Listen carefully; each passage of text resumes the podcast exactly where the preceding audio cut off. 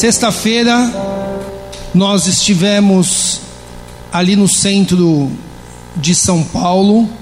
Quem conhece ali a região do pátio do colégio e houve então a entrega de alimentos. Na verdade a gente fala sopão, mas foi uma janta, arroz, feijão, carne, estava muito bom. Inclusive se, né, quase que o pessoal senta ali na para receber lá. Ó. E outra coisa que nós entregamos também foi um kit higiene, que inclusive foi mais disputado do que a comida. Como foi a primeira vez, vamos aprendendo. Nós percebemos que os moradores de rua eles têm acesso mais fácil, tem mais organizações doando comida. Mas quando a gente foi entregar pasta de dente, sabonete, escova de dente, o pessoal ficou desesperado e falou: olha, ninguém entrega isso e a gente precisa disso. Então foi um tempo muito bom. Agora, o mais importante que nós entregamos foi o amor e a palavra de Deus. Isso, sem dúvida, nós tivemos ali. É, o Bubu deu uma palavra ali no meio da galera, com todo mundo. Depois, individualmente, é, as pessoas foram conversando, falando, evangelizando. Como é bom ouvir as histórias das pessoas e poder abençoar elas. Amém? Então, o Bubu vai falar um pouco, depois o Elias também e como é que foi e convidando já porque nós vamos ter mais aí. Amém. Bom, gente, mais uma vez é, o evangelismo ele gerou muitos frutos. A gente, como o pastor falou, a gente pôde pregar o evangelho lá para eles. E eu creio que muita gente já tem levado comida, creio que muita gente já tem levado cobertor, mas poucos têm levado a palavra de Deus para eles. E isso realmente é o que causa transformação, é o que muda. Você vê que quando você começa a falar do amor de Deus, assim, o ambiente muda, é muito louco isso. Na hora que a gente estava pregando, assim, parecia que a gente estava dentro de uma igreja. Não parecia mais que a gente estava dentro de uma rua, sabe? E, e você vê que eles recebem muito bem. Todo lugar que a palavra de Deus ela é pregada, o evangelho ele funciona por si só. Quando você prega o evangelho, existe transformação. Quando você prega o evangelho, você vê fruto. E, e o poder não está na gente, o poder está no evangelho. Isso é muito bom. É, como o pastor falou, a gente pode entregar comida, kit de higiene, mas como foi o primeiro, a gente viu que existem algumas deficiências ainda que a gente precisa arrumar, alinhar para os próximos serem ainda melhores. Uma das coisas que a gente viu é que no horário que a gente foi, é, tinha muita gente lá que não, que não é de rua, mas que vai lá só para receber, ganhar, ter algum proveito naquilo. E a gente viu que os melhores dias são domingo, né, Elias? É, domingo, segunda, terça e quarta, e quanto mais à noite, melhor, porque aí só os, realmente os moradores de rua estão lá. Mas independente disso, a gente conseguiu ajudar eles, é, a gente conseguiu levar o amor de Jesus. E eu acho que muito mais do que uma simples comida é você parar para ouvir Ele também, porque tem muitas histórias ali que elas muitas vezes eles não conseguem contar para ninguém, porque não tem ninguém durante o dia que para para ouvir eles. Né? A gente está sempre correndo, a gente está sempre fazendo um monte de coisa e a gente nunca tem tempo para o outro, principalmente para um morador de rua, para alguém que está sujo e no chão e que muitas vezes a gente tem até medo de se relacionar, né? Ainda mais morando em São Paulo. Então foi muito bom, assim, em nome de todos eu agradeço todo mundo que foi, porque sem vocês isso não aconteceria jamais, assim. Tinha mais ou menos umas 40 pessoas, eu acho, né? Umas 40 pessoas. E todo mundo foi muito útil, assim. É muito louco quando você vê o negócio funcionando. Porque você fala, meu Deus, como que vai acertar tudo isso? Como que todo mundo vai conseguir fazer alguma coisa? Mas na hora flui, na hora acontece, as pessoas se encaixam. E é muito legal, assim, ver a disposição de todos. Porque eu creio que para a gente ser usado, a gente só precisa estar disposto para isso. E eu vi muita gente disposta para ser usada lá. E isso foi muito bom. Eu queria agradecer também aqui a Pati, a Vicky, a Mayara que fizeram a comida para a gente. Eu acho que esse pré evangelismo é muito importante, porque a gente chega lá, mas muita coisa já foi preparada, muita coisa já foi feita, e eu queria agradecer a todo mundo, a todo o empenho de todo mundo, e todos aqueles que a gente falando aqui, a gente apresentando as fotos, e que sentem um clamor, um chamado para isso, realmente uma vontade no coração que você possa se dispor para isso, porque eu tenho certeza que você vai ser muito usado lá também. Todo mundo está convidado. Se não sentir, pode ir também. A gente está intimando aqui. Né? É, pode ir também. E eu tenho certeza que não existe idade para isso. Se não é nem muito novo, nem muito idoso para isso, não existe idade, não existe gênero, sexo, só existe um coração disposto para amar outra pessoa. É isso que Deus quer e espera da gente. Então, muitas vezes, às vezes a gente acha que a gente não é capaz, ou que às vezes a gente não tem uma palavra, mas Deus ele só quer um coração, porque é Ele que fala, é Ele que faz, e eu estou muito feliz por tudo que já está acontecendo. Depois dessa pregação, vocês podem levantar e ir para casa, fica à vontade, viu? Tá todo mundo abençoado. Mas, como eu disse, a gente viu algumas deficiências nossas, algumas coisas que a gente precisava mudar. E, e como o Rico disse, até foi engraçado a parte da higiene, foi algo realmente, realmente foi impactante. A gente teve que tirar a caixa, levantar, segurar no alto, porque os caras queriam a, a todo jeito. Teve tanto kit feminino quanto masculino meu, foi, foi, foi, foi bem diferente mesmo, porque tinham mais ou menos uns 100 moradores de rua ali, um, umas 100 pessoas, e foi a primeira vez com esse número de gente que a gente fez algo. Tinha mais? Umas 1.200, 1.300, mais ou menos. É, quatro. Vamos, vamos colocando. Vamos arredondar para quatro que fica um número bom. Mas tinha gente, tinha muita gente. E é engraçado que as, as pessoas. Não, foi chegando.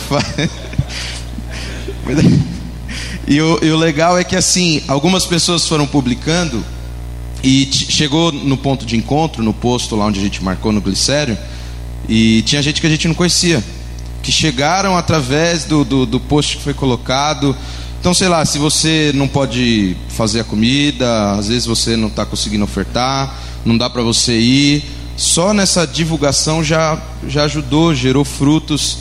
E foi uma benção, amém? Da próxima vez, espero que nós possamos estar em mais pessoas e eu não vou pregar mais, tá bom? Deus abençoe. O pregador vai, vai, vai pregar.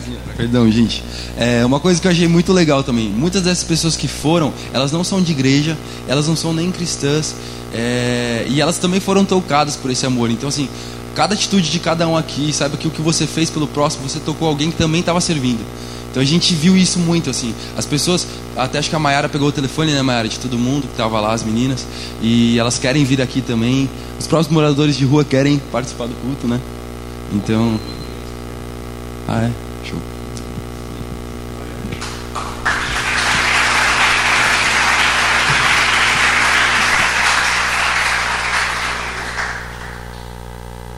Irmãos, vamos abrir a nossa Bíblia no livro de Gálatas. Então você fica aí acompanhando. É, vai ser falado quando vai ter o próximo. E nós vamos ter também algumas reuniões de estudo missionário, para que a gente se fortaleça na palavra e a gente também possa praticar, sair para fazer a obra de Deus. Amém? Quem sabe, num futuro não muito distante, a gente não tem uma casa ali no centro, não aluga um lugar ali. A gente viu que a necessidade de banho, de dormir, né? Para Deus nada é impossível. Irmãos, nós vamos fazer hoje um sermão e nos próximos 30 minutos, 20, 30 minutos, nós vamos hoje estudar o livro de Gálatas, o livro de Gálatas inteiro. Nós vamos ver o que que fala o livro de Gálatas, qual que é a mensagem do livro de Gálatas Paulo que escreveu para as igrejas que estavam ali na região da Galácia e existe um ensinamento muito importante para a galera naquela época que eles estavam que o evangelho estava sendo atacado, estava sendo colocado ali em xeque. Existe uma coisa muito importante para nós hoje, onde o evangelho também, apesar que mudaram é, é, é, o, exatamente o ataque, aquele estava sendo atacado a questão dos judaizantes, e, mas o evangelho sempre vai sofrer algum tipo de ação querendo o, o diabo querendo diminuir o evangelho. Então, se você abriu a sua Bíblia no livro de Gálatas, vamos ler lá no capítulo 1, no versículo 6. Queria pedir que, por gentileza, vocês colocassem em pé em reverência à palavra de Deus, essa leitura que nós vamos fazer. Nós não vamos sair de Gálatas, ok? Então, quem está com a Bíblia, fica aí que nós vamos ler alguns versículos, algumas passagens, mas sempre no livro de Gálatas. Quem está no celular, amém. Tá bom também, vai ficar em Gálatas. Aqui no celular vai, vai sapecar bastante aí agora, hein? Gálatas capítulo 1, versículo 6 diz assim: Admiro-me de que vocês estejam abandonando tão rapidamente aquele que os chamou pela graça de Cristo para seguirem outro evangelho, que na realidade não é o evangelho. O que ocorre é que algumas pessoas que estão perturbando, querendo perverter o evangelho de Cristo. Mas ainda que nós ou um anjo dos céus pregue um evangelho diferente daquele que lhe pregamos, que seja amaldiçoado. Como já dissemos, agora repito: se alguém lhe anuncia um evangelho diferente daquele que já receberam, que seja amaldiçoado. Acaso busco eu agora a aprovação dos homens ou a de Deus? Ou estou tentando agradar a homens? Se eu ainda estivesse procurando agradar a homens, não seria servo de Cristo. Pode sentar, irmãos. Irmãos, a carta aos Gálatas, ela tem três propósitos que Paulo escreve. O primeiro é Paulo defender a posição dele como apóstolo, porque ele não era um dos doze que caminhou com Jesus. E ele teve uma experiência depois com Jesus, ele foi chamado por Deus e ele foi levantado por Deus especialmente para trabalhar com os gentios. Quem eram os gentios? Todos aqueles que não são judeus. E o cristianismo, ele nasce dentro do judaísmo, mas ele se desprende do judaísmo. Então, Paulo, ele vai defendendo o apostolado dele para esse público que não são os judeus. E o segundo propósito da carta é exatamente combater os judaizantes. Quem eram os judaizantes? Eram pessoas que eles aceitavam a Cristo, eles aceitavam o Messias, só que eles queriam trazer junto a lei. Então eles falavam assim: as pessoas eles aceitam Jesus, eles se convertem a Jesus, mas eles ainda têm que cumprir a lei, a lei de Moisés. Eles ainda têm que guardar o sábado, eles ainda têm que fazer a circuncisão. Vocês sabem o que é circuncisão, né, irmãos? É a operação de fimose, onde corta lá o negocinho lá, a pelinha lá. E aquilo é uma coisa que o judeu faz é no oitavo dia, não é isso? No oitavo dia ele tem que fazer. E várias outras questões cerimoniais. Então, Paulo, essa carta é para mostrar que o cristianismo é uma coisa diferente do judaísmo. E o terceiro propósito da carta é exatamente mostrar que, apesar de o cristianismo, apesar do evangelho não estar preso à lei, não estar preso aos mandamentos, ele não é libertino, ou melhor, você não pode fazer o que você quer. Existe agora uma nova proposta de Deus que está em cima do Espírito Santo que é derramado em nosso coração. Então Paulo vai dizer assim: olha, o evangelho ele não está preso à lei, porém mesmo não estando preso à lei, você tem que dar frutos para Deus, você tem que viver uma vida santa, você tem que frutificar, você tem que, que ter um estilo de vida que agrade a Deus, porque isso era um perigo muito grande que Paulo se preocupava de, ao dizer que o Evangelho não precisava mais cumprir a lei, então algumas pessoas estavam pensando assim: bom, já que Cristo me libertou do cumprimento da lei, então eu posso viver do jeito que eu quiser. Então eu posso viver da maneira que mais me agrada. Eu aceito a Jesus, eu creio a Jesus, mas eu faço aquilo que me dá na cabeça, aquilo que eu acho bom. Olha o perigo aí. É isso que Paulo fala no versículo 6. Coloque os seus olhos. Admiro-me que vocês estejam abandonando tão rapidamente aquele que os chamou pela graça de Cristo para seguirem outro evangelho que na verdade não é o evangelho. O que ocorre é que algumas pessoas os estão perturbando, querendo perverter o evangelho de Cristo, porque eles falavam que além de seguir a Jesus, tinha que cumprir a lei no extremo, que era um, um, um, lado da, da história, e outros falavam: já que você não está preso à lei, então você pode viver do jeito que você quiser. Coloque seus olhos também aí no, no capítulo 3. Vamos ver mais um pouquinho ainda dessa questão do propósito da carta, do propósito de Paulo estar tá escrevendo a eles, que fala, é, capítulo 3, versículo 1: Ó Gálatas insensatos, quem os enfeitiçou? Não foi diante dos seus olhos que Jesus Cristo foi exposto como crucificado? Gostaria de saber uma coisa: foi pela prática da lei que vocês receberam o Espírito ou, pel, ou pela fé naquilo que ouviram? Será que vocês são insensatos que tendo começado pelo Espírito, querem agora se aperfeiçoar pelo esforço próprio. Então, Paulo usa uma palavra aqui muito forte, que é no capítulo 3, versículo 1. Ele fala: Vocês são insensatos, quem os enfeitiçou? É como se eles estivessem recebendo um tipo de feitiço, um tipo de engano, uma coisa que estava deixando eles. E aí ele fala, porque se nós lermos Atos 14, a gente vai ver quando Paulo esteve ministrando lá, foram feitos milagres. Aquela região da, é, é, da Galácia, quando Paulo ministrou, paralítico levantou, pessoas foram curadas. Diz que muitos milagres foram feitos lá. Por isso que ele fala aqui: é, olha, diante dos seus olhos, Jesus Cristo foi exposto. Gostaria de saber, foi a prática da lei que vocês receberam no Espírito? Não, foi pela fé e pela graça. E ainda, no capítulo 6 e aí é já concluindo a carta, e ele faz um resumão aqui no finalzinho sobre o propósito da carta, que é lá no Gálatas 6, 11. Ele fala: Vejam com que letras grandes estou escrevendo de próprio punho. Ah, parênteses aqui, irmãos. Paulo não escrevia as cartas dele.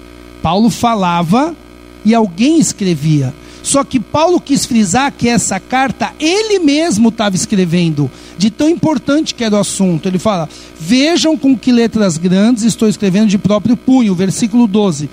Os que desejam causar boa impressão exteriormente, tentando obrigá-los a circuncidarem, agem desse modo apenas para não serem perseguidos por causa da cruz de Cristo. Nem mesmo os que são circuncidados cumprem a lei Querem, no entanto, que vocês sejam circuncidados, a fim de que se gloriarem no corpo de vocês. Quanto a mim, que eu jamais me glorie a não ser na cruz do nosso Senhor Jesus Cristo, por meio do qual o mundo foi crucificado para mim e eu para o mundo. Presta atenção no versículo 15. E aqui a gente termina a introdução e entra na mensagem.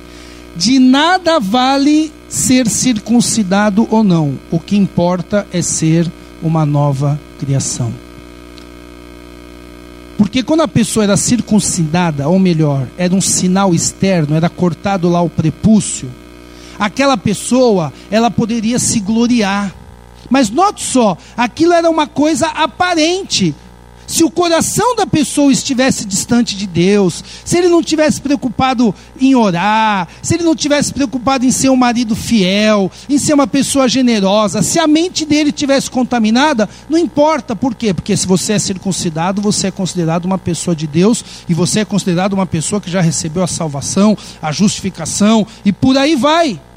Então, Paulo está combatendo aqueles que ele fala aqui muito bem no versículo 12: os que desejam causar uma boa impressão exteriormente.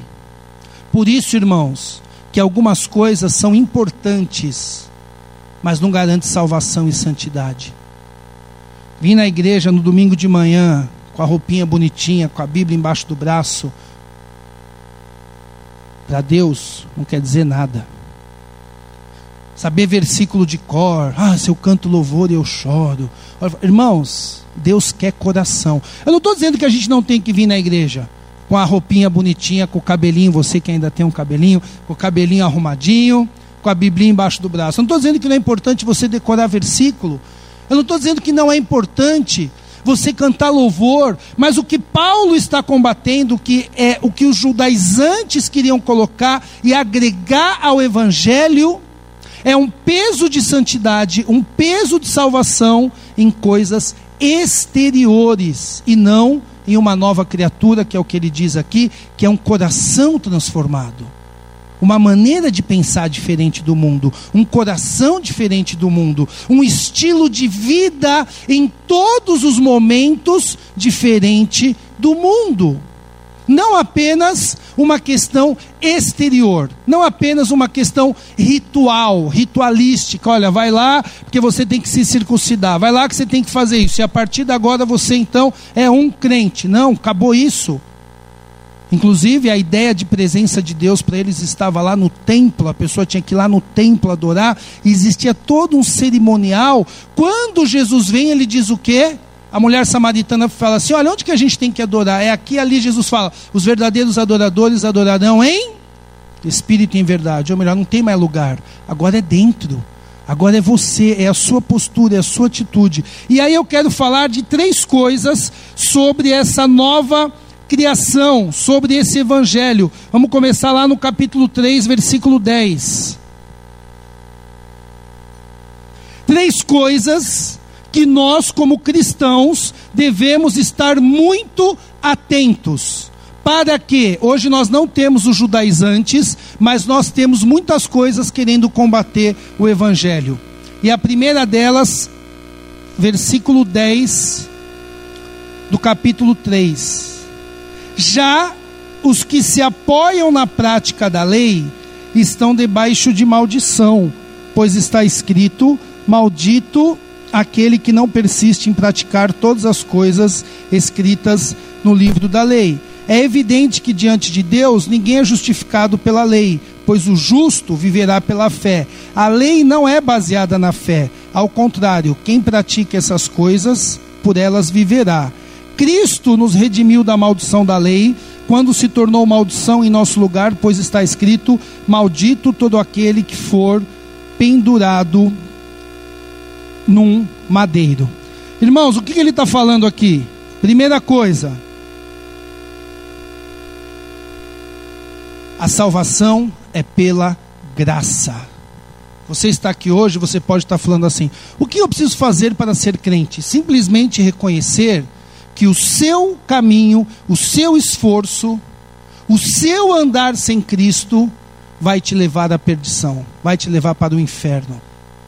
Quando ele diz aqui no versículo 10: já os que se apoiam na prática da lei estão debaixo da maldição, como está escrito: Maldito todo aquele que não persiste em praticar todas as coisas do livro desta lei. É, evidente que diante de Deus ninguém é justificado pela lei, pois o justo viverá pela fé. Irmãos, é impossível o desempenho humano alcançar salvação. Impossível. Inclusive, tem uma coisa que às vezes é duro da gente lembrar. Eu tenho um amigo que é aquele amigo que é um cara 10. Você imagina um cara que não fala mentira. Você imagina uma pessoa que é um bom pai. Imagina uma pessoa que é um bom marido. Ele se aposentou agora, trabalhou muitos anos no Banco do Brasil. Você imagina um cara que não fala não para nada. Sabe aquela pessoa que só olha e fala assim: só falta ser crente? É um doce de pessoa. Se estiver gravando, o nome dele é Luiz. Depois eu, você corta essa parte aí. E a Larissa acho que vai concordar comigo. Só que ele é ateu. Ele não crê em Deus. E o meu amigo do peito, do coração, a gente já conversou várias vezes sobre as coisas de Deus. E se eu olhar para a vida dele, eu falava assim: Meu, esse cara vai para o céu. Como, como que não vai para o céu um cara desse? Só que o que nos leva para o céu não é se nós somos bons ou maus. O que nos leva no céu é se a gente crê no sacrifício de Cristo. Tem muitas pessoas que são muito boas no mundo e vai para o inferno assim mesmo. Imagina aquele senhorzinho de idade que ele viveu a vida inteira honesto, nunca roubou, nunca matou, nunca. Você já ouviu alguém falar assim: ah, mas eu nunca roubei, nunca matei, eu não preciso de Deus, porque eu nunca fiz nada errado. E é verdade, e tem gente que nunca roubou, nunca matou, nunca fez nada errado. E essas pessoas estão se apoiando em si. A religião delas é o estilo delas, é a bondade delas, é a vida delas. Quantas vezes nós fazemos as coisas e vem um sentimento de glória, de olha como eu sou bom, olha como eu sou legal, olha como. Meu irmão, tem um pastor que ele fala que evangelismo é um mendigo, mendigo oferecendo migalhas a outro mendigo. As pessoas aqui queriam se gloriar no que eu, ó, eu me circun, eu fiz a circuncisão. Você está vendo sábado? Sábado eu não faço nada. Eu guardo o sábado aqui, então eu tô, eu tô garantido. Eu, eu sou o cara, porque eu cumpro a lei. No cristianismo, o cara é Jesus. Inclusive a Bíblia inteira, irmãos, não é uma história de mocinho bandido. Só tem um mocinho na Bíblia, que é Jesus. A gente às vezes olha a vida de Moisés, de Abraão, de Elias, grandes homens de Deus, e fica pensando no bem e no mal. Olha, os mocinhos e os bandidos. Irmãos, A Bíblia é um livro cheio de bandidos, só tem um mocinho, que é Jesus. Então, a primeira coisa que Paulo está falando aqui é: não se apoie no seu desempenho, não se apoie no quanto você pode fazer. Não se apoie no quanto você é bom. Nós temos que fazer.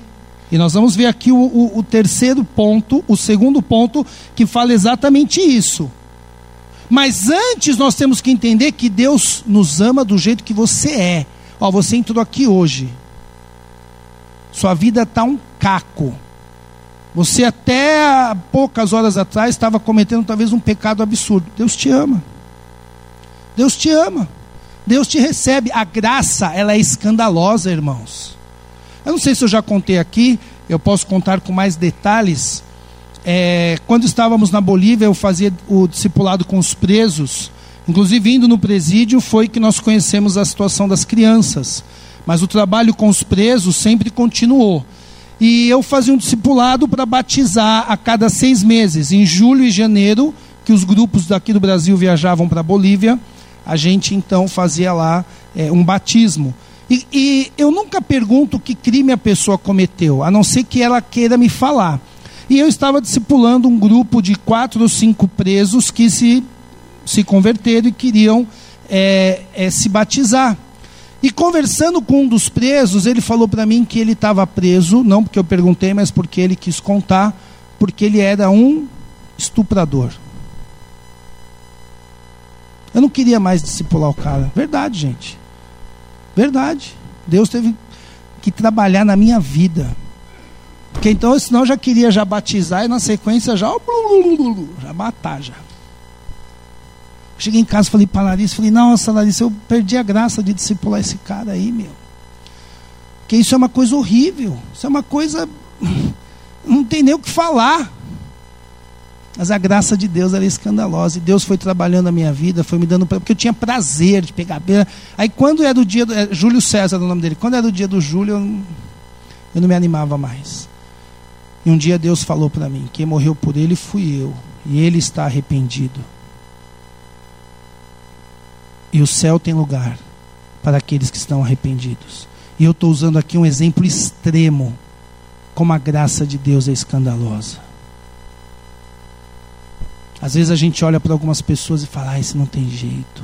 Por isso que eu gosto desse trabalho com morador de rua, que você vai lá e você fala, meu Deus, olha como é que isso vai mudar. Muda, muda. Com Jesus muda. Então a primeira coisa do Evangelho, a primeira coisa dessa nova vida, é nós não confiarmos mais em nós, na nossa sabedoria. Isso gera em nós, irmãos, primeiro, um reconhecimento da realidade. Porque a Bíblia fala que ninguém é bom. Ninguém. Isso gera em nós, em segundo lugar, uma dependência de Deus.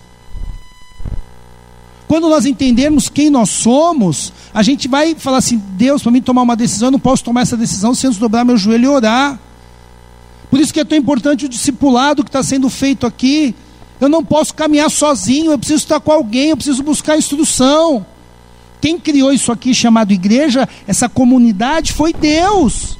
E um dos motivos de termos e vivermos em comunidade é exatamente porque nós dependemos uns dos outros, nós precisamos uns dos outros. Tem um, eu vi uma pregação uma vez, falou uma coisa, é, é engraçada, mas é muito realista. realista. Ele falou assim, né? Ninguém gosta de ser criticado, não é mesmo? Alguém gosta de ser criticado? Não gosta. Ele falou assim: mas quando alguém faz uma crítica para você, se você parar para pensar na sua vida à luz da palavra, essa crítica foi até leve. Essa crítica foi até boazinha. Porque ele não conhece toda a sua vida, todo o seu coração. Ele está vendo alguns elementos seu e ele está criticando. E aí você acha ruim. Ah, por que, eu estou recebendo essa crítica? Ele fala assim, mas aí vai na sua casa, dobra seu joelho e olha para a sua vida à luz da palavra. Você vai ver que essa crítica não é nada perto do que você é. Mas a boa notícia está aqui. Coloque seus olhos na palavra.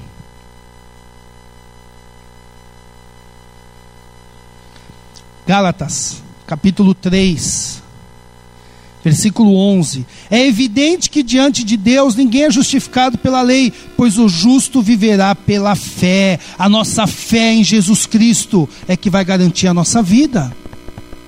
A nossa fé no sacrifício de Cristo, no amor de Cristo. Olha o que diz aqui, versículo 13: Cristo nos redimiu da maldição da lei, quando se tornou maldição em seu lugar, pois está escrito: Maldito aquele que foi pendurado no madeiro. A nossa vida sem Cristo, o resultado dela é maldição. Agora, quando a gente olha para a cruz e Cristo morreu na cruz, Cristo se fez maldito por nós, então a gente vai viver por Ele. Amém, igreja? Amém, igreja? Isso é muito importante. Isso é muito importante. Entendermos que nós não podemos confiar em nós mesmos, entendermos que nós temos que viver segundo a fé em Jesus Cristo. Entendermos que as nossas atitudes, veja bem o que eu vou dizer aqui. Eu não estou criticando quem faz as coisas boas. Amém, irmãos? Eu só estou mostrando que, mesmo fazendo coisas boas, que na verdade nós devemos fazer coisas boas. Eu não estou elogiando o bandido e muito menos o estuprador. Amém, irmãos? Está errado, tem que ficar na cadeia mesmo. E por mim, prisão perpétua. Que no Brasil não tem, mas por mim tinha que ter. Se ele vai se converter e vai se arrepender e vai se salvar, são outros 500. Mas humanamente tem que ser punido. O ministério no presídio não é para passar a mão na cabeça de bandido, não. De forma alguma. Muito pelo contrário, é para lembrar eles que só tem uma solução, que é Cristo Jesus. Então não estou dizendo que é ruim fazer as coisas boas, eu só estou dizendo que nós devemos fazer as coisas boas, devemos ter uma vida dedicada ao Senhor. Devemos fugir das coisas ruins. Mas a gente não se apoia nisso, porque eu não vou ser salvo por isso, pelo que eu faço. Amém? É isso que Paulo está combatendo aqui. Você não vai ser salvo, você não vai agradar a Deus por um sinal externo, por um ritual que você cumpre, mas por um coração transformado. Segunda coisa, Gálatas 5.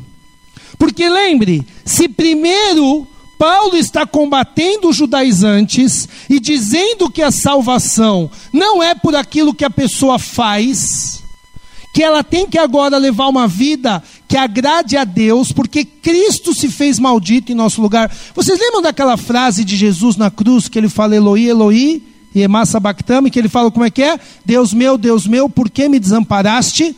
Por que, que Deus desamparou Jesus na cruz? Porque Deus não tem comunhão com o pecado. E naquele momento, Jesus estava levando todo o pecado do mundo sobre ele na cruz. Por isso que ele fala: Deus meu, Deus meu, por que me abandonaste? Porque Deus abandonou Jesus naquele momento em que ele era maldição, em que ele levava todo o pecado na cruz, para que quando eu e você hoje pecarmos, não sejamos abandonados por Deus.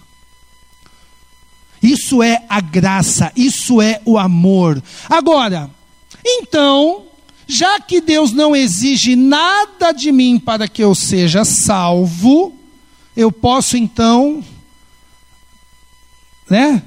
É, é Zeca Pagodinho, deixa a vida me levar, a vida leva eu, vamos que vamos? Não, senhor, longe disso. Capítulo 5, versículo 1. Foi para a liberdade que Cristo nos libertou. Portanto, permaneçam firmes e não se deixem submeter novamente ao jugo de escravidão. Ouça bem o que eu, Paulo, lhes digo: caso se deixem circuncidar, Cristo de nada lhes servirá. De novo, declara todo homem que se, de, que se deixa circuncidar que está obrigado a cumprir toda a lei. Vocês que procuram ser justificados pela lei separaram-se de Cristo, caíram caíram da graça, pois é mediante o Espírito que aguardamos pela fé e justiça, que é a nossa esperança.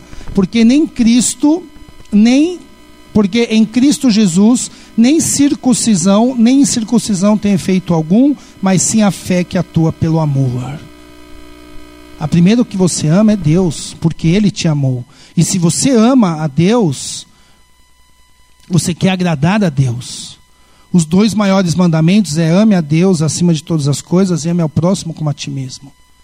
Então não é porque Deus não exige nada de você que você não vai frutificar. Coloque seus olhos no versículo 13 agora, do capítulo 5. Irmãos, vocês foram chamados para a liberdade, mas não usem a liberdade para dar ocasião à vontade da carne. Ao contrário, sirvam uns aos outros mediante o amor. Toda lei se resume num só mandamento: ame o seu próximo como a si mesmo. Mas se vocês se mordem e se devoram uns aos outros, cuidado para não se destruírem mutualmente. Então, olha só que interessante o versículo 13. Vocês foram chamados para a liberdade, mas nós não podemos usar essa liberdade, ou melhor, essa ausência de exigência de Deus, para que eu. Ah, você não pode fazer isso, não pode fazer aquilo, porque senão você não agrada a Deus, não você. Não, não, não, não, não. Deus ele te recebe do jeito que você é. Não use isso para dar oportunidade à carne, porque a carne é maligna. Porque a carne é folgada. A carne quer pecar. A carne, ela quer cometer adultério. A carne não quer perdoar, ela quer se vingar. A carne quer falar mentira, não quer falar a verdade. E não é porque Cristo não exigiu nada de você para te receber que a tua vida vai continuar a partir do momento que você estiver com Deus, a tua vida vai continuar do mesmo jeito. Não é possível um cristão cometer um pecado várias e várias e várias vezes. Você comete uma vez, você se arrepende, comete duas vezes, tá tudo bem, você está lá, né? Irmão, precisar de ajuda, tem pecado que é difícil largar. Não é fácil. E digo que tem pecado que sozinho você não vai conseguir se libertar. Por isso que tem discipulados, tem o pastor, pastor, tem líder dos jovens, tem aconselhamento, vem caminhar junto. Pô, eu, eu falo mentira de. Eu não, eu não consigo não falar mentira. Eu falo mentira quando eu vejo, já falei. Precisa de ajuda. Cola com alguém e conversa. Se você é jovem, a primeira pessoa que você tem que colar para conversar é seu pai e sua mãe, que são os melhores conselheiros para você. Então, note que ele está falando aqui que a liberdade cristã, ela aponta para a santidade, ela aponta para a vida que dá frutos. Olha só, ainda no capítulo é, 5, versículo 16: Por isso vivam pelo Espírito e de modo nenhum satisfarão os desejos da carne. Eu só ouvi um amém. Aleluia! Não existe outra maneira de não satisfazer os desejos da carne a não ser viver pelo Espírito. Aqui na minha Bíblia está Espírito com E maiúsculo. A sua está com E maiúsculo aí também? Vivam pelo Espírito? Pois a carne deseja o que é contrário ao Espírito, e o Espírito que é contrário à carne. Eles estão em conflito um com o outro, de modo que vocês não fazem o que desejam. Mas se vocês estão guiados pelo Espírito, não estão mais debaixo da lei. Ou melhor, não existe mais em nós uma cobrança, uma exigência, mas existe em nós o Espírito Santo. E aí ele continua, que é o versículo, uma passagem muito famosa que a gente lê. Talvez agora a gente possa entender um pouquinho melhor dessa passagem dentro do contexto.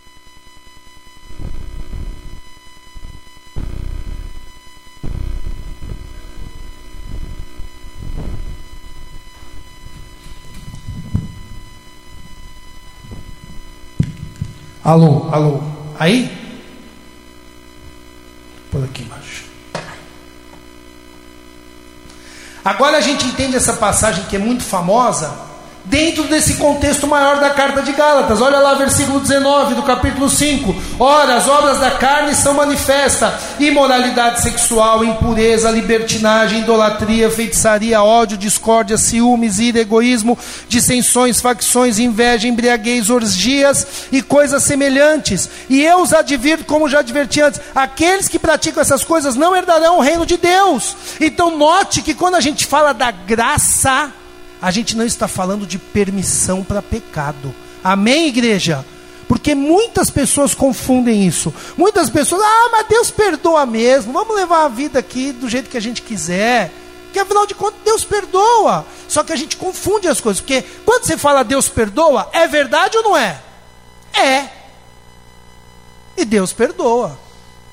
Fala assim, nossa, eu entrei aqui na igreja hoje, mas eu estou aqui me escondendo porque Será que Deus vai? Mas eu, eu, eu, eu fumo ainda. Ah, eu, eu, eu sei lá, eu estou preso a um pecado, a um vício. Meu irmão, Deus está olhando para você do mesmo jeito que Ele está olhando para todo mundo, com muito amor. Ele está de braços abertos para te receber.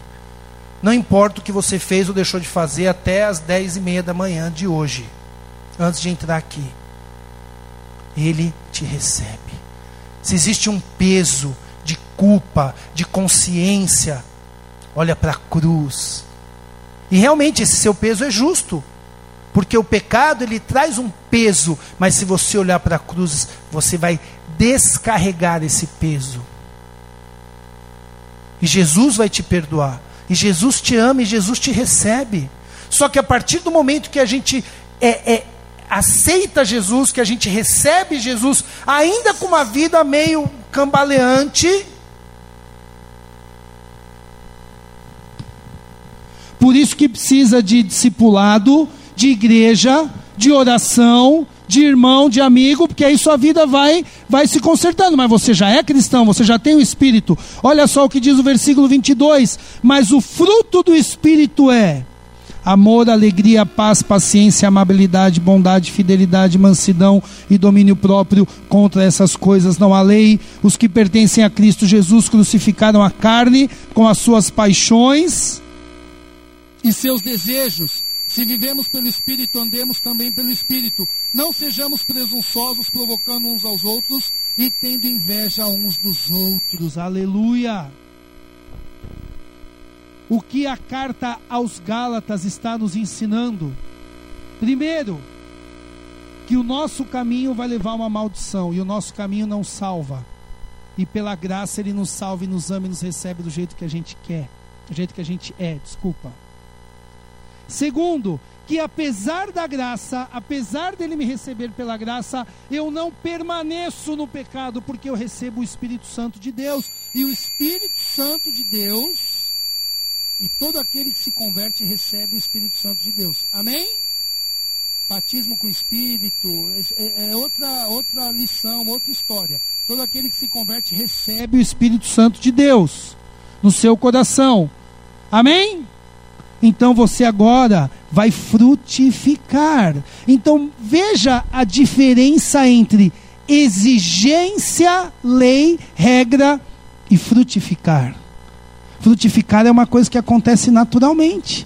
Como é que faz uma árvore para dar fruto? Você tem que programar ela? Não, você só vai regando lá.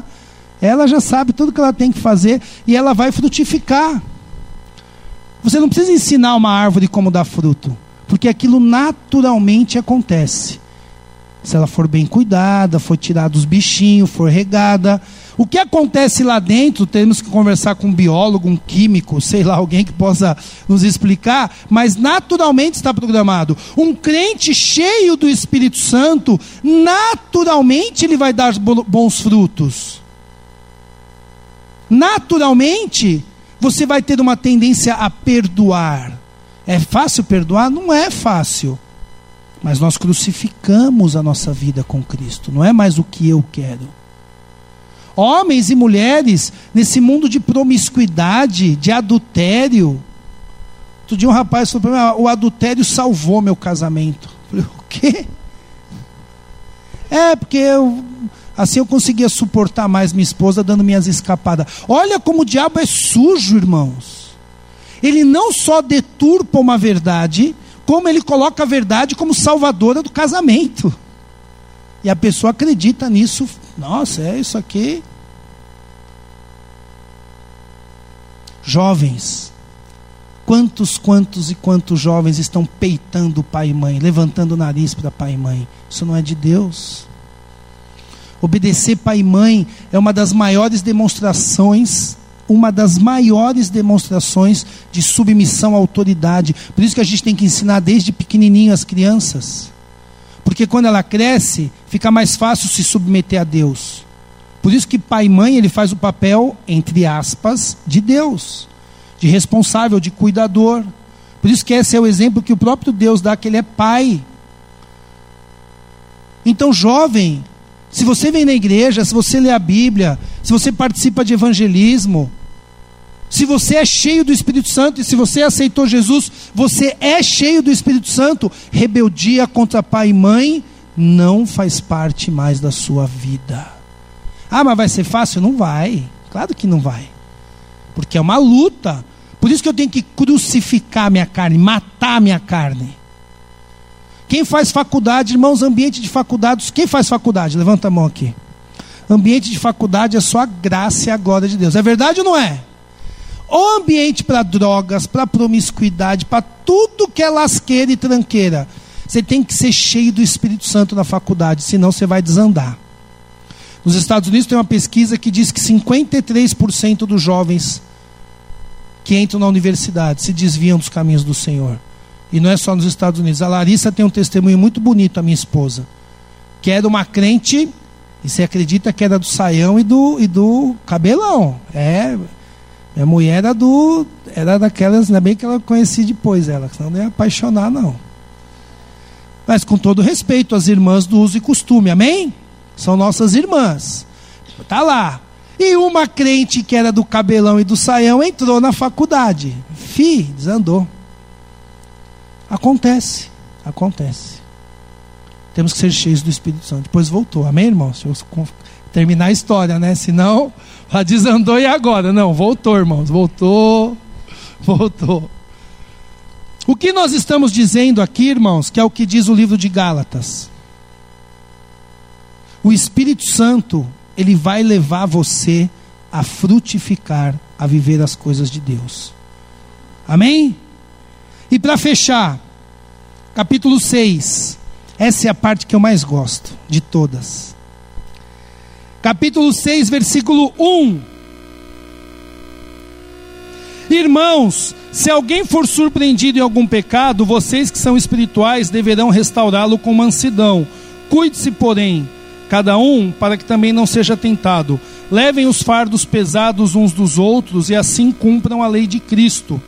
Se alguém me considera alguma coisa, se considera alguma coisa não sendo nada, engana-se a si mesmo. Cada um examine os próprios atos e então poderá orgulhar-se de si mesmo, sem se comparar com ninguém pois cada um deverá levar a própria carga. Irmãos, Paulo faz um jogo de palavras aqui. Você percebeu que no versículo 2 ele fala assim: levem os fardos pesados uns dos outros. Mas no versículo 5 ele fala: cada um deverá levar a própria carga. E ele fala aqui: se alguém se considera alguma coisa, não será. É, versículo 4. Cada um examine com seus próprios atos, então deverá orgulhar-se a si mesmo, sem se comparar com ninguém. Você tem que se comparar com você mesmo. Você tem que olhar para a sua vida e ver se você vem melhorando a cada dia. Para terminar, irmãos, o que fala essa passagem aqui, o resumo da ópera é o seguinte: seja duro com você e seja generoso com os outros. Essa é a melhor dinâmica para uma igreja se você tiver que ser duro, se você tiver que ser firme, se você não tiver que dar a segunda chance, que seja com você mesmo. Tenha uma disciplina rígida, irmãos. Seja rígido. Quando ele fala, leve a sua carga, seja rígido. Não se compare com os outros, se compare consigo mesmo. Será que o mês passado eu estava é, é, melhor ou pior do que hoje? Como é que está a sua vida de oração? Como é que está a sua vida de leitura? O que, que você pensa quando chega a hora de dar oferta? Seja duro com você, olhe para a palavra de Deus e fale: Eu não abro mão disso, eu vou crucificar a minha carne, eu vou ser duro comigo, eu não vou dar moleza para mim mesmo. E com os outros, seja generoso, seja paciente, seja amoroso. Ele fala: se alguém caiu, restaure em amor. Se alguém pecou, Vai devagar com essa pessoa, tenta entender o que está passando na cabeça dessa pessoa. Porque lá em Gálatas, lá na Galácia, na igreja em Gálatas, eles estavam tendo muita inveja, muita disputa, e exatamente uma disputa egoísta entre os judaizantes e os não judaizantes, aqueles que falavam assim, não, porque eu faço isso, eu faço aquilo, era tudo muito, eu sou bom e você é o mais ou menos. E Paulo falou, troca isso confia nos outros, caminha mais junto com os outros, seja generoso com os outros, seja bondoso com os outros, leve os fardos pesados. Eu já fechei, mas eu vou abrir de novo porque eu amo esse versículo. Coloque seus olhos aí, Gálatas capítulo 6, versículo 2: Levem os fardos pesados uns dos outros e assim cumpram a lei de Cristo. É muito interessante, Paulo faz muito essa jogada, porque ele está falando exatamente que nós não temos que viver pela lei, né? a lei de Moisés. Aí ele fala assim: Cristo também tem uma lei. E sabe qual que é a lei de Cristo? É um caminhar junto com o outro, um suportar o outro, um levar os fardos pesados dos outros. Liga para alguém essa semana, meu irmão. E aí, tá tudo bem com você? O que, que eu posso orar por você? Convida alguém para almoçar. Convida. Paga o almoço para essa pessoa. Convida eu, irmãos. Ó, convida eu. Apesar que se for eu, vai a mulher e três filhos. Irmão, põe água nesse feijão, viu? Abre essa torneira, porque. É, se for no quilo, o preju é. Irmãos, Existe uma lei que nós devemos viver. E é a lei do amor, é a lei de se preocupar com o próximo. É a lei de estar junto com o outro.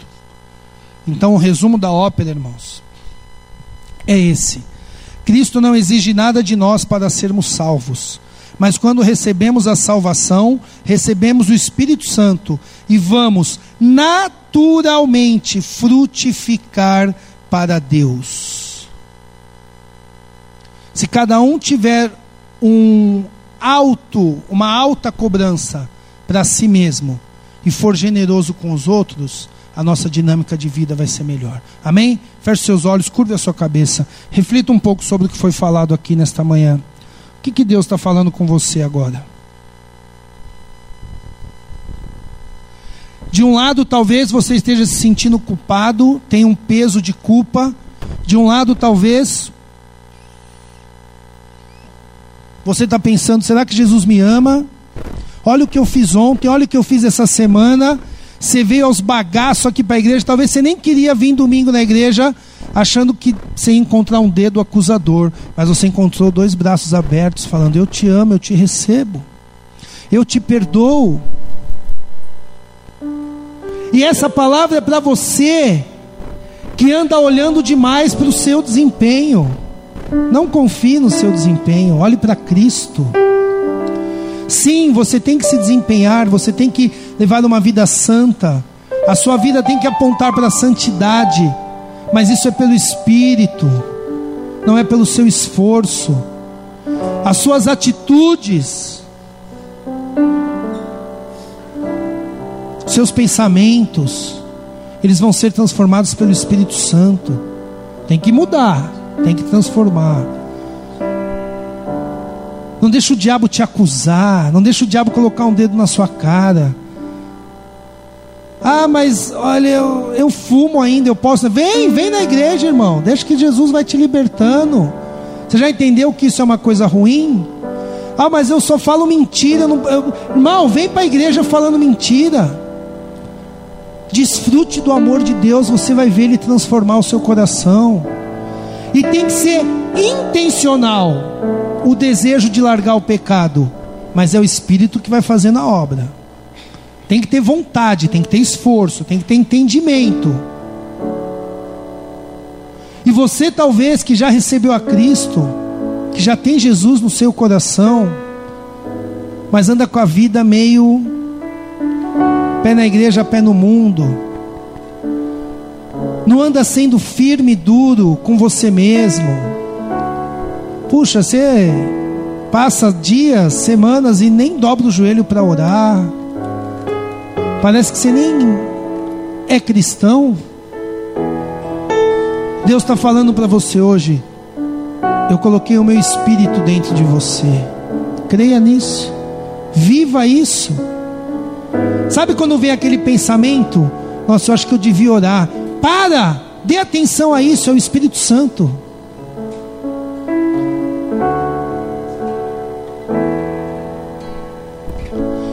Deus vai abençoando cada um dos irmãos nesta manhã. Vai ajudando, Senhor, cada uma dessas pessoas. Nos ajuda, Senhor,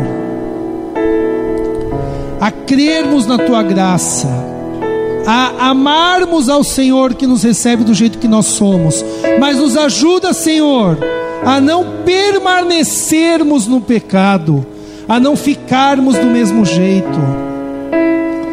Nos ajuda, Senhor, a sermos mais duros conosco e sermos mais generosos com o próximo. Quantas vezes, Senhor, nós estamos sendo duros com os outros, estamos querendo tirar a trave do olho dos outros, não estamos tirando, Senhor, o cílio do nosso olho. Queremos tirar o cílio do outro e não tirar uma trave do nosso. Nos ajuda, Deus, a olhar para nós na perspectiva da graça, do amor e também na perspectiva do Espírito Santo, que frutifica, que crucifica a carne.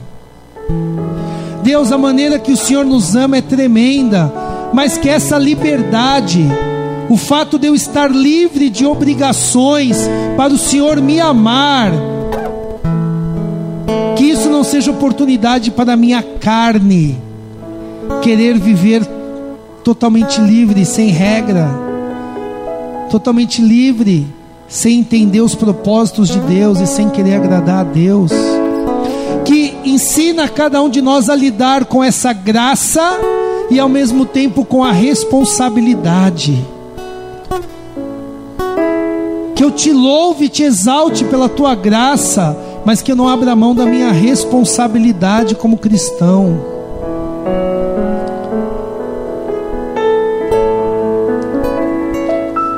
O Espírito Santo está aqui, meu irmão. O que, que ele está falando para você? Deixa ele falar com você. Agora é hora de você falar com Deus. Ele está tirando peso aqui hoje. Eu vejo como que Deus arrancando cargas pesadas.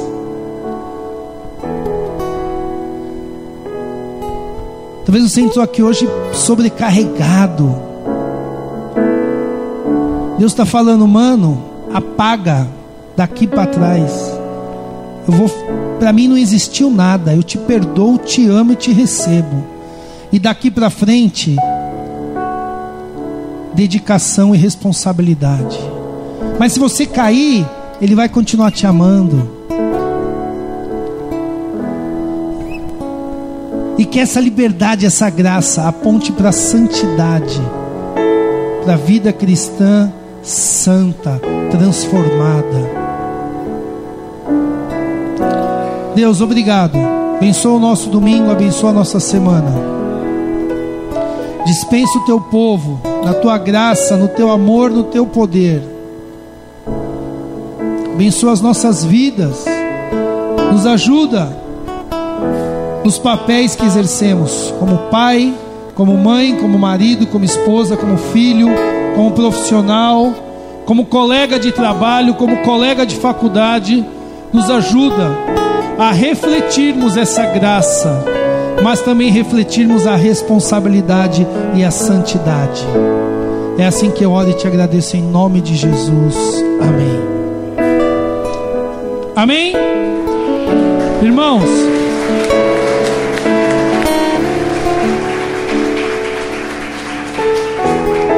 vou deixar uma lição de casa para vocês. O livro de Gálatas é bem curtinho, você lê numa sentada. Agora que a gente já deu esse panorama, leia o livro de Gálatas essa semana. Amém? Pode ficar essa lição de casa? Marido e mulher, leia junto.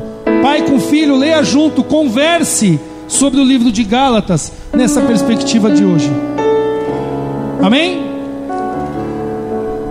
Vamos louvar? Vamos ficar em pé e louvar a Deus, irmãos.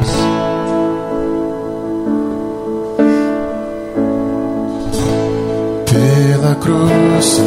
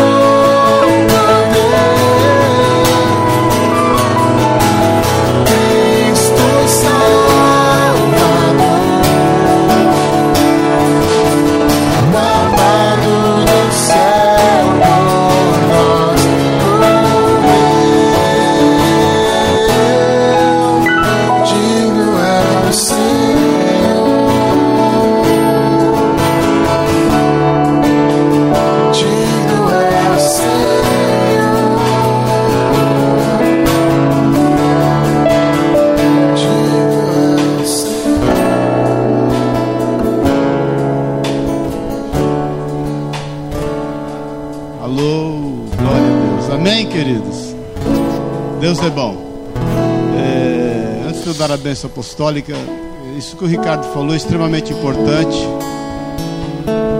E eu vou fazer dessa frase o. Como é? Chama status do Face lá, né? Vou fazer isso hoje. Porque se a gente tiver que ser duro com alguém, que a gente seja conosco. Eu acho que é isso que falta muitas vezes em nós. Porque a gente toma partido nosso em detrimento à vida das pessoas. Então, que isso sirva para a gente estar refletindo essa semana. Amém, querido? Consigo mesmo seja duro, com os outros seja generoso. Que a gente tome uma postura menos crítica em relação às pessoas e mais crítica em relação a nós mesmos. Porque eu sei que Deus vai se mover através disso. Amém? Glorificado seja Deus por isso. Com o amor de Deus, o Pai, a graça eterna de Jesus Cristo, nosso Senhor e Salvador, a unção, o poder e o consolo do Espírito de Deus nos leve em paz.